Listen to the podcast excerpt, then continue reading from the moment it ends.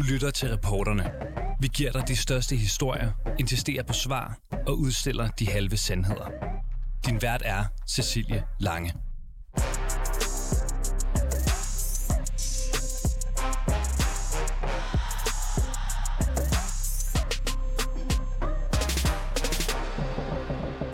Når kommunerne svigter ved at fejlbehandle de mennesker, de burde passe på, det kan være børn, ældre, syge eller udsatte, ja, så har Ankestyrelsen muligheden for at straffe den pågældende kommune med sanktioner. Det sker bare ikke. Ud af en halv million klagersager de øh, seneste 10 år, så har Ankestyrelsen sanktioneret helt præcist 0 gange. Det har ført til øh, sønderlemmende kritik af Ankestyrelsen af flere omgange her på reporterne, og nu har endnu en minister været i samråd om sagen. Hvad er ministerens holdning til, at kommuner har begået fejl eller måske lovbrud i tusindårssager, men ikke har fundet anledning til at sanktionere kommunerne en eneste gang i de sidste 10 år, jævnfør mediet Radio 24 den 17. maj 2022? Samrådet kommer altså i kølvandet på vores afdækning af grove fejl og lovbrud i en række børne- og tvangsanbringelsessager, hvor blandt andre Langeland Kommunes ulovligheder ikke er blevet grebet af Ankestyrelsen. Der er ingen som helst konsekvenser eller sanktioner, og det sidder ministeren lige frem og er glad for. Dagens gæster er Alternativets folketingsmedlem Thorsten Geil, professor i offentlig og politisk ledelse Nils Åkerstrøm fra CBS. Og så skal vi også høre fra Marie, som på grund af kommunens svigt har forsøgt selvmord over 30 gange. Svigt, som Ankestyrelsen altså ikke har grebet effektivt ind overfor. Velkommen indenfor hos reporterne. 10 gange så mange øh, forsøg skulle der til, før Marie endelig fik den hjælp, hun så desperat havde brug for. På kort tid der gik hun fra at være et velfungerende, højt uddannet menneske til at blive ramt af alvorlig psykisk sygdom. Og til trods for, at kommunen vidste, at Marie var diagnostiseret med autisme og havde udviklet voldsomme psykiske eftervejer fra seksuelle overgreb i barndommen, ja, så valgte kommunen at sende Marie ud på et aflastningshjem med en masse stofmisbrugende mænd, for derefter at sende mellem 10 til 15 fremmede mænd ind i hendes hjem som bostøtter. Og på trods af, at øh, Ankestyrelsen hele tre gange bad kommunen om at genbehandle Maries sag, så blev Marie svigtet igen og igen, helt uden at Ankestyrelsen fulgte op og sanktionerede kommunen for deres svigt. Oplevelsen har indtil nu resulteret i, at Marie har forsøgt at begå selvmord over 30 gange. Vores reporter Anna Munk Heidorn har talt med øh, 38-årige Marie, som vi af hensyn til hendes privatliv kun omtaler ved fornavn. Jeg har en øh, en øh, lang videregående uddannelse og havde et øh, liv med øh, venner og veninder og min hesteinteresse og og øh, jeg var utrolig glad for mit job og øh, følte virkelig, at jeg gjorde en forskel. Der arbejdede jeg jo også i en kommune. Mm. Og øh, jeg har aldrig nogensinde haft mistillid til, til nogen af, af systemerne. Øh, og, og nu er jeg jo et helt andet sted. Jeg er slet ikke i nærheden af at, at, være, at, at, at kunne arbejde. Og, og jeg ville jo have et mål om at, at komme tilbage på arbejdsmarkedet og blive en bidragende samfundsborger frem for en, der, der bruger systemet. Og der er jeg bare kommet længere og længere væk på de her år. Jeg har mistet venner, øh, øh, og nogen, der har stået mig meget nært. Jeg føler, jeg har mistet til dels noget af min familie jeg har mistet mit job, og jeg har mistet håbet om, at, at alting skulle blive godt igen. Hvordan kunne øh, det her have set anderledes ud, hvis kommunen havde øh, trådt ind og, og givet dig den lovpligtige rette hjælp i tide? Jeg er helt sikker på, at hvis jeg havde fået hjælp i efteråret 19, hvilket psykiatrien forsøgte at få igennem, og ved kommunen de forsøgte at forklare, hvilken hjælp jeg havde brug for, jeg er helt sikker på, hvis jeg havde fået den hjælp, så havde, havde jeg meget nemt kunne komme tilbage til der, hvor jeg, hvor jeg var øh, med at kunne være en bidragende samfundsborger. Og jeg er også sikker på, at jeg havde haft et socialt liv nu også. Men det har jeg ikke. Jeg er mere eller mindre øh, mest bundet til mit hjem. Vil du ikke prøve at, at fortælle øh, i, i så detaljeret grad, som du er tryg ved, Marie, hvad det er, der sker omkring øh, i 2019, der gør, at dit liv tager en, en drejning? Men det, der sker i 19, det er, at jeg øh, bliver udsat for et, øh, et, der for mig føles som et overgreb fra en leder. Øh, og det gør, at jeg går fuldstændig ned med enten stress eller depression. Jeg er ikke i stand til at spise øh, og jeg ender med min første indlæggelse i psykiatrien i, i sommeren 19. Mm. Øh, og det, der ligesom sker i min krop, det er, at, øh, at det overgreb for lederen kommer til at minde om de overgreb, jeg har været udsat for som barn. Derfor vælter det hele for mig. Så det er faktisk ret pludseligt, at du går fra at have en nogenlunde velfungerende hverdag med den ballast, du har med, til at blive i virkeligheden retraumatiseret, som så gør, at du bliver ret alvorligt syg. Ja, ja. eller jeg får det i hvert fald dårligt. Og, og, og du bliver som sagt indlagt i psykiatrien, som vurderer, at du har et ret øh, omfattende behandlingsbehov, og, og som også henstiller det til kommunen. Og så starter der et meget langt forløb, øh, hvor mm. kommunen øh, tilbyder dig noget helt andet, end, end det, som der er vurderet det rigtige for dig. Vil du ikke sætte nogle ord på det? Ja, men de tilbød mig ikke et botilbud, men en aflastningsplads øh, på et, øh, et sted, hvor der var misbrugere. Øh, og da jeg kom ud og ser stedet, der er der et af husene, der er blevet brændt ned. Og det, det sted, det ligger ikke så langt fra, hvor jeg bor, og så ville det være vældig utrygt for mig at være sådan et sted med misbrug, og jeg, der vil ikke være nogen, jeg kunne have noget med at gøre. Så så tænker jeg, at det er bedre for mig at være hjemme i mit trygge hjem, øh, og så tænker jeg, så søger jeg et botilbud. Og der går, øh, jeg får det første afslag fra, øh, fra Socialcentret i, øh, i øh, foråret øh, 2020. Og så vidt jeg kan forstå, så har kommunen ikke givet dig det tilbud, som blev vurderet blandt andet af psykiatrien, som har været det rigtige. Hele ni gange har du fået afslag på det. Ja, øh, øh, psykiatrien vurderede, at øh, har tydeligt skrevet, at de mener, at jeg havde brug for et døgndækket tilbud, midlertidigt tilbud i en, i en periode. Mm. Øh, og og øh, Ankestyrelsen har jo været inde i det, og, og jeg havde jo stor tiltro til, at når, når den her sag kom i Ankestyrelsen, kunne de selvfølgelig se, de kunne læse de lægelige oplysninger, selvfølgelig, selvfølgelig ville de omgøre sagen. Mm. Men det har de ikke gjort. De har hjemvist sagen og bedt kommunen om at blandt andet undersøge mit funktionsniveau. Så tre gange, nu, jeg har i hvert fald læst tre gange, at Ankestyrelsen har hjemvist den her sag til kommunen og sagt, I skal genbehandle den her sag, den er ikke korrekt behandlet. Ja, og de har hver gang fået at vide, at de skal undersøge mit funktionsniveau, og det har de ikke villet. Så det vil faktisk sige, at de har i virkeligheden ikke overholdt lovgivningen i, i hvert fald en, fra Ankestyrelsen første gang retter henvendelse til nu? Nej, det kan man sige, det har de ikke. Øh, og, øh, og det er jo også der hvor, der, hvor der også kan ske noget ved en som menneske, fordi vi andre samfundsborgere, vi skal jo overholde øh, lovgivningen, og gør vi ikke det, så bliver vi straffet. Mm. Og så er, sker der bare noget, når man kan se, at der er nogen, der bliver ved med at bryde loven. Øh, og, og det får ingen konsekvenser. Altså, øh, og, og det, det lyder vildt at sige, men sådan noget der, det kan nedbryde en fuldstændig. Fordi øh, det er jo simpelthen så uretfærdigt, ikke? Mm. Altså på en eller anden måde. Øh, og det er der, hvor, hvor sådan nogle tanker som, at, øh, at jeg kan føle, at de bevidst forsøger at skade mig. At de håber på, at et af mine selvmordsforsøg, at, det, øh, at de lykkedes, fordi så er jeg jo ikke en belastning længere. Øhm, og jeg, jeg kan ikke stramme mig an mere. Øh, jeg har virkelig gjort en indsats for at få, for at få det, jeg så blev tilbudt af kommunen, som man jo i øh, kalder en mindre indgribende indsats, og det er jo sådan et positivt lavet udtryk, men det er faktisk ikke så positivt. Øh, men, men jeg har gjort en kæmpe indsats for at få det til at fungere, det jeg så fik tilbudt, og det har jeg, og det har gjort, at jeg har strammet mig virkelig meget an. Øh, og det kunne jeg bare ikke mere. Øh, og jeg følte ikke, at jeg havde noget at kæmpe for. Øh, øh, og jeg mistede de mennesker, der kunne minde mig om, hvem jeg var, mm. øh, når jeg ikke havde det sådan her. Øh, og, og i sidste ende, så, så kommer der jo det her med, at man ønsker sig væk fra det her liv. Øh. Føler du, at kommunen forsøger næsten at udtrætte dig i en grad, hvor du, du simpelthen ikke kan kæmpe mere?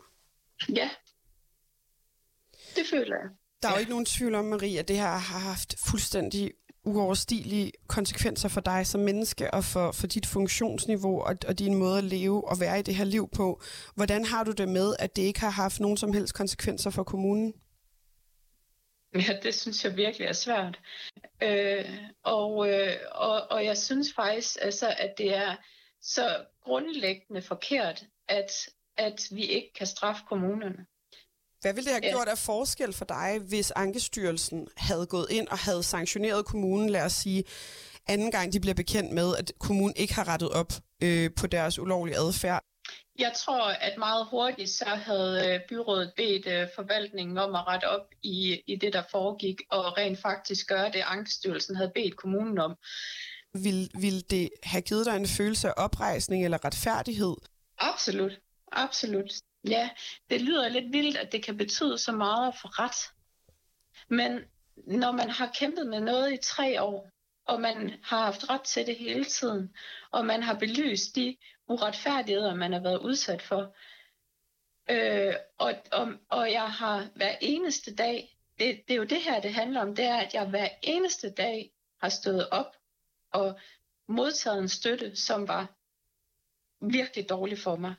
Marie, må jeg bare lige afbryde dig, for nu, nu, nu skal jeg det lige ud i pap, ikke? Du får et psykisk sammenbrud efter at have oplevet, hvad du ople- føler er et overgreb. Det retraumatiserer og bringer de overgreb, du har oplevet i barndommen frem. Og den støtte, kommunen så giver dig, det er, at der kommer 10-15 fremmede fortrinsvis mænd hjem i dit hjem på varierende tidspunkter. Det er den støtte, kommunen tilbyder dig. Ja, det er det. Altså til at starte med, med kommunens egne bostøtter, der er der nogle af dem, der er mænd, og nogle, der er kvinder, men, men da jeg får bostøtte fra regionen, der er det udelukkende mænd. Og hvordan Så, ja, er det at få fremmede mænd hjem i dit, i, i dit hjem, som du ikke kender, som, som skal behandle dig? Ja, det, det vil jeg jo så sige, at det kan jo næsten være et nyt traume. Du er nu blevet visiteret til et døgnbemandet tilbud efter tre års kamp. Har kommunen endelig selv bevilget dig det, som ja. psykiatrien og alle omkring dig hele tiden har sagt var nødvendigt. Ja. ja. Og det har ikke kostet dem noget som helst i al den tid. Nej, Nej det har det ikke. Hvordan får du det, når du hører indrigsministeren sige, øh, Christian Rabær Madsen sige, at han mener, det er et succeskriterie, at Ankestyrelsen ikke har sanktioneret kommunerne en eneste gang de sidste 10 år? Jeg mener, det er en falit erklæring. Fordi så kan vi jo netop se, at Ankestyrelsen ikke fungerer. Og vi har forholdt øh, den generelle kritik af Ankestyrelsens manglende sanktionering for styrelsens vicedirektør. Hun hedder Merete Pantmann. Hun øh, afviste den med, at øh, det ikke har været nødvendigt. Og vi har valgt ikke at oplyse, hvilken jysk kommune, der er tale om i den her sag, da sagen altså fortsat er verserende. Det er Alternativets folketingsmedlem Thorsten Geil, der har indkaldt indrigsminister Christian Rabia Madsen til et øh, samråd, hvor han blandt andet fremhævede Maries sag som eksempel. Velkommen til dig, Thorsten Geil. Tak skal du have. Øh, altså folketingsmedlem for Alternativet. Thorsten Geil, hvad vil du egentlig have ud af at indkalde indrigsministeren til det her samråd? Jeg vil have det ud af det, at de kommuner begynder at blive sanktioneret. At hvis kommunerne laver noget, der er ulovligt, så skal det være en sanktion, så skal det faktisk være en straf. Det er der også for alle os andre, eller alle andre mennesker. Øh, så det er, egentlig, det er egentlig det, jeg arbejder på. Det er at sørge for, at øh, der er en konsekvens, hvis kommunerne træffer forkerte, ulovlige afgørelser, sådan at det kan virke forebyggende, sådan at de holder op med det. Mm. Øh, fik du det ud af det, du, du kom for? Altså nu havde jeg jo ikke sat næsen op efter andet end en bortforklaring. Øh, men den var næsten værre, end jeg havde troet. Altså det, at minister siger, at det næsten er en udmærkelse, at kommunerne ikke bliver sanktioneret, når de, er, når de laver så store fejl. Altså det, det, det synes jeg er forrygt at sige sådan. Der har været 500.000 klager til Ankestyrelsen på 10 år, og der er ikke sanktioneret en eneste gang. Det betyder, at det er fuldstændig gratis for kommunerne at, at lave forkerte afgørelser, som driver borgerne til vanvid, for at være ærlig. Så, så nej, jeg fik ikke, hvad jeg kom for. Jeg havde heller ikke regnet med, at han bare ville lave det om. Men, men for at sådan noget bliver lavet om, så skal det her altså belyses. Mm. Så det er fedt, at, at Marie står frem. Det er fedt, I sender om det. Det er fedt, at vi får debatten op, fordi det her, det er simpelthen så uretfærdigt, at hvis der er nok, der kommer til at snakke om så skal vi nok få det lavet om. Ja, du siger, det er uretfærdigt, ikke? Men, men hvorfor er det egentlig alvorligt, at, at Ankestyrelsen ikke sanktionerer kommunerne? Jamen det er det, fordi konsekvenserne af kommunernes afgørelse, forkerte afgørelse, har vi jo lige hørt, øh, hvor, hvor, hvor slemme de er. Og Maries historie er en historie. Der findes tusinder af de her historier. Når der er 500.000 klager til Ankestyrelsen, så findes der jo uendelig mange, måske 100.000 af de her historier. Og bag rigtig, rigtig mange af dem er der en meget, meget lang lidelseshistorie. Der er mennesker, der bliver sygere, der er mennesker, der får mentale problemer, der er mennesker, som, som lige så stille synker til bunds i armod.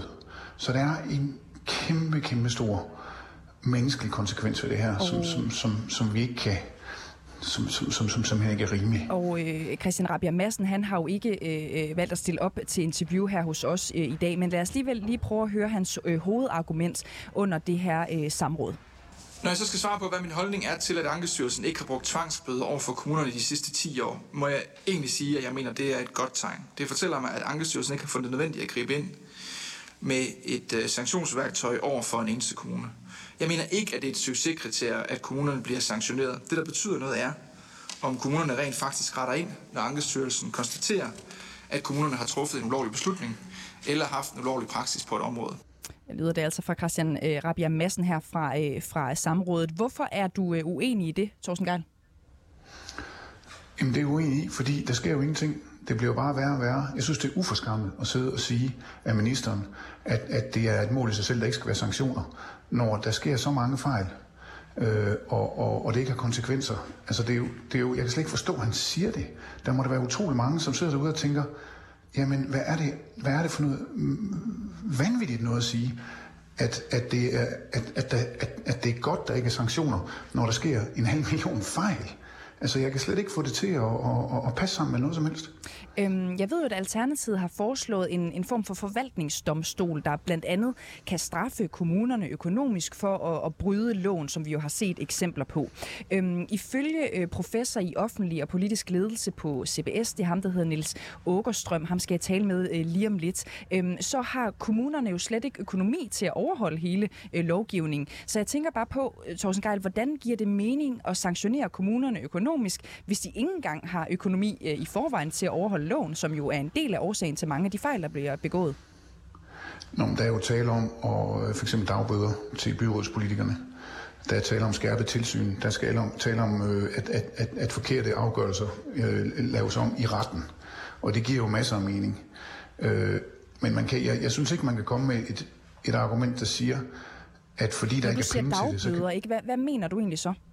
Jamen, der mener jeg, at, at, at de konkrete politikere i byrådet, til den kommune, som bliver ved med at lave ulovlige afgørelser, begynder at kunne mærke det på pengepunkten. Så du siger, at den, øh, den, øh, den enkelte politiker i en kommune skal betale af egen lomme, hvis de gentagende gange øh, begår lovbrud øh, eller laver fejl? Ja da. Øh, det skal de, det gør de der, også i, i, i, i andre sammenhænge. Så, øh, så ja. I, I hvilke andre sammenhænge sker det? Altså, i, Hvordan var det? Jeg tror, der er et eksempel med, med, med, med inden for affaldsordningen. Øh, nu må du ikke lige hænge mig op på, om Ej, okay. det er der. Jeg var ikke helt lige forberedt på det spørgsmål. Så si, si, jeg, jeg synes, jeg, et af de eksempler, jeg kan huske, det var inden for affaldssortering, hvor, hvor, hvor man kunne bruge det. Øh, men, men Ankestyrelsen kan jo også godt gøre det nu. Ankestyrelsen, det er jo ikke, det er jo ikke odiøst. Ankestyrelsen vil godt kunne gøre det nu. Den er jo bemyndiget til at, at give bøder. Den gør det. Den gør det simpelthen bare aldrig. Nej, men det er jo mere bøder rettet mod en kommune, ikke så kommunen øh, på deres budgetter kan mærke, at hov, hov, her var I ude at lave en fejl. Det, det er jo mere bare interessant, Thorsten Geil, hvis du mener, at, at det er de øh, enkelte øh, politikere, som skal betale ud af egen lomme. At, har du, har du øh, øh juristeriet øh, på plads i forhold til sådan et forslag? Altså, der findes en lang række forskellige forfatningsdomstole. Det er jo det, som, det, er det vi taler om, at, at få en forfatningsdomstol. Så der er en domstol, hvor kommunerne kan blive dømt, hvis det er sådan, at de, øh, de øh, træffer ulovlige og forkerte afgørelser. Og den kan sættes sammen på mange forskellige måder. Det, som vi vil foreslå til den, der er i Danmark, er, at der er et forkontor, som kan idømme nogle dagbøder til, til, til politikerne øh, for at få det her ud af verden, sådan at ved allerede den første forkerte afgørelse, så, så, så, øh, jamen så bliver der, er der en konsekvens i stedet for, at Marie skal igennem 10 forkerte afgørelser. Så vi foreslår, at den øh, udgave, der kommer i Danmark, har den mulighed. Hvis det, kommunen så ikke retter ind, øh, når der for eksempel er uddelt dagbøder, så, vil vi, øh, så, så skal man borgeren gratis, altså uden at betale for det, kunne tage kommunen i retten. Det skal være sådan, man kan føre Godt. sine egne vidner, og det skal være sådan, man sikrer de rigtige dokumenter kommer frem.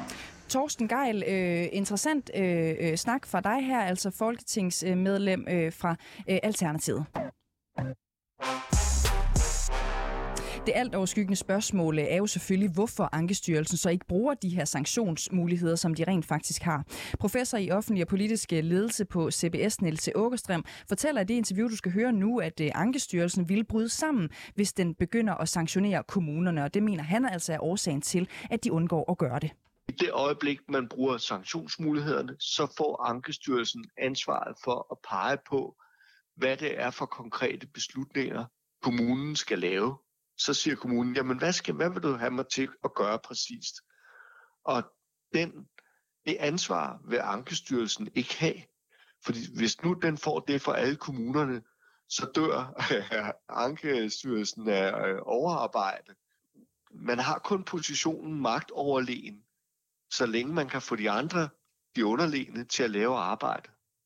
Og men, det, det men... har man øh, ved uh, hele tiden at opretholde en dialog hvor der er en trussel om sanktion, men hvor man helst aldrig bruger den. Lidt ligesom med forholdet mellem leder og medarbejder.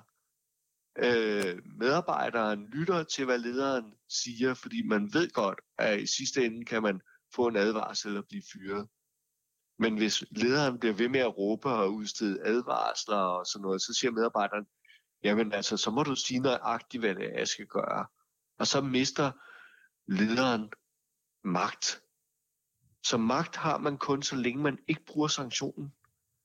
Det vi kan se er, at kommunerne jo i flere sager ikke virker til at være skræmte af Ankestyrelsen, fordi de så bare fortsætter den for eksempel ulovlige øh, sagsbehandling. Ja, altså der må man så sætte sig ind i, hvordan fungerer en kommune egentlig. Og øh, på de allerfleste områder, så er der et hav af regler. Derfor skal man afveje, hvad, hvad, hvad, hvad har vi i det hele taget råd til? Hvad kan vi gøre i den her situation? Så man lytter til Ankestyrelsen, men, men, men man kan ikke altid øh, ligesom gøre det, som de vil have det. Man ved egentlig godt, hvad der er ret. Øh, men, men man kan, men de praktiske muligheder for at løse opgaven er der ikke. Vil det få kommunerne til at rette ind, hvis de blev sanktioneret økonomisk? Det, der nok vil ske, det vil være altså de ting, hvor der vil være en meget øh, klar økonomisk incitament til at følge reglerne, så vil man gøre det. Så vil det have den konsekvens, at en masse andre regler vil man så opfyldelse vil man være nødt til at nedprioritere. Altså grundlæggende set er kommunerne i den situation, at man beder dem om at gøre mere, end de faktisk har midler til. Mange af de her regler er jo en lille smule uklare. Så de giver jo en masse, øh, et for, fortolkningsrum for kommunerne, som de prøver at udnytte. Så der er jo også, altså vi skal jo ikke være blege for, at øh, der er også en kamp om, hvordan skal øh, de her øh, regler fortolkes, hvor der er forskellige interesser. Har Ankestyrelsen ikke brug for bare en gang imellem at statuere et eksempel, for at kunne opretholde den trussel, den gerne vil være? For også at blive taget seriøst med den? Ja, det kunne man måske godt overveje. Altså, så skal det jo ændre den praksis, som Ankestyrelsen har dømt til at være uretmæssig. Ja, og det lyder utrolig let, og det tror jeg ikke, det er, fordi øh, kommunerne i deres konkrete praksis står ikke kun med et sæt regler, men med et hav af sæt regler, og med et hav af hensyn, som de lovmæssigt er bundet til at afveje mod hinanden. Og hvis den ene regel så bliver sanktioneret og siger, at den bliver forfulgt sådan på en, øh, på en meget bogstavelig måde, men de andre ikke gør. Det skaber altså kaos. Lovgiver har typisk formuleret lovene, så de er lidt uklare. Sådan at øh, man kan både blæser have mel i munden. Altså, så man kan love, at det her kan godt lade sig gøre, samtidig med, at det ikke kan lade sig gøre. Er det det, man har gjort med Ankestyrelsen? Fordi fra borgernes perspektiv, så tænker man, her har jeg en klageinstans, som vil varetage ja. en objektiv vurdering af min sag, og hvis jeg er blevet uretmæssigt behandlet, så vil de øh, gå tilbage til kommunen og bede dem om at gøre noget andet. Men, men på det, jeg hørte dig sige her, så er det på papiret sådan, men i praksis er det ikke sådan. Det er jo helt klart sådan i dag, at med lovgivningen lover man borgerne en hel masse, som de ikke får, fordi at der simpelthen ikke er ressourcer til at give dem det. Og eksempelvis, øh, som I har haft op tidligere i programmet, eksempelvis med specialtilbud til børn i skolen, så går de penge, der går til specialtilbud, de går fra de andre børn. Så, den, så ved at styrke den enes retssikkerhed, så underminerer man den andens retssikkerhed. Og derfor øh, øh, får vi det hele taget i den offentlige sektor øh, sådan et spil med at holde en vis uklarhed. Øh, Hvad betyder det for retssikkerheden? Det er jo tydeligt i alle de her øh, tilfælde, at folk oplever, at deres retssikkerhed er, er svag. Øh, men Ankestyrelsen vurderer, at der er mere magt i at bevare dialogen med kommunerne om, hvor det her skal udvikle sig hen, end øh, få sanktioneret og stadfæstet øh, en sag. Hvorfor vil øh, ministeren ikke undersøge, om Ankestyrelsen svigter dens ansvar, når den ikke øh, sanktionerer? Øh, det vil være en meget, meget stor kommunikation at melde ud, at man ikke øh, stoler på sine egne myndigheder. Og det er lidt igen øh, den samme logik af øh, departementet. Hvis øh, den kommunikerer, at den ikke stoler på styrelsen, på sin styrelse, så alt det ansvar, den har lagt ud og delegeret til styrelsen, alt det ansvar ender så op i departementet. Og det kan man simpelthen ikke have. Og det er jo lige præcis det, man prøver at undgå med delegering af magt til nogen, der er, er under en. Det er at øh, smide en, en kompleksitet af overvejelser nedad, fordi det frigør energi opad til. Ministeren vil miste magt ved at sætte en sådan undersøgelse i gang. Nogle vil jo mene, at det i sidste instans er hans ansvar, så hvis kommunerne har svigtet og begået ulovligheder, og Ankestyrelsen ikke øh, træder ind over for de ulovligheder, så er det jo nødt til at gå videre op i magten. Ikke? Så er der nødt til at være en eller anden, som siger, det her, hov, hov, det dur ikke. Ja, i sidste ende så øh, siger ministeransvarlighedsloven, at ministeren er ansvarlig for alt, hvad der foregår i ministeriet øh, hele vejen ned. Og så kan man jo overveje, er det, er, det, er det så en succes eller ikke en succes? Det afhænger af, hvor du ser det fra. Og set fra den enkelte borger, som oplever, at man ikke får det, som man retmæssigt er, har krav på, øh, der øh, bliver ens tillid til sådan nogle øh, kontrolinstanser, den bliver jo væsentligt svækket, og så kan man konkludere, jamen hvad skal jeg så med dem?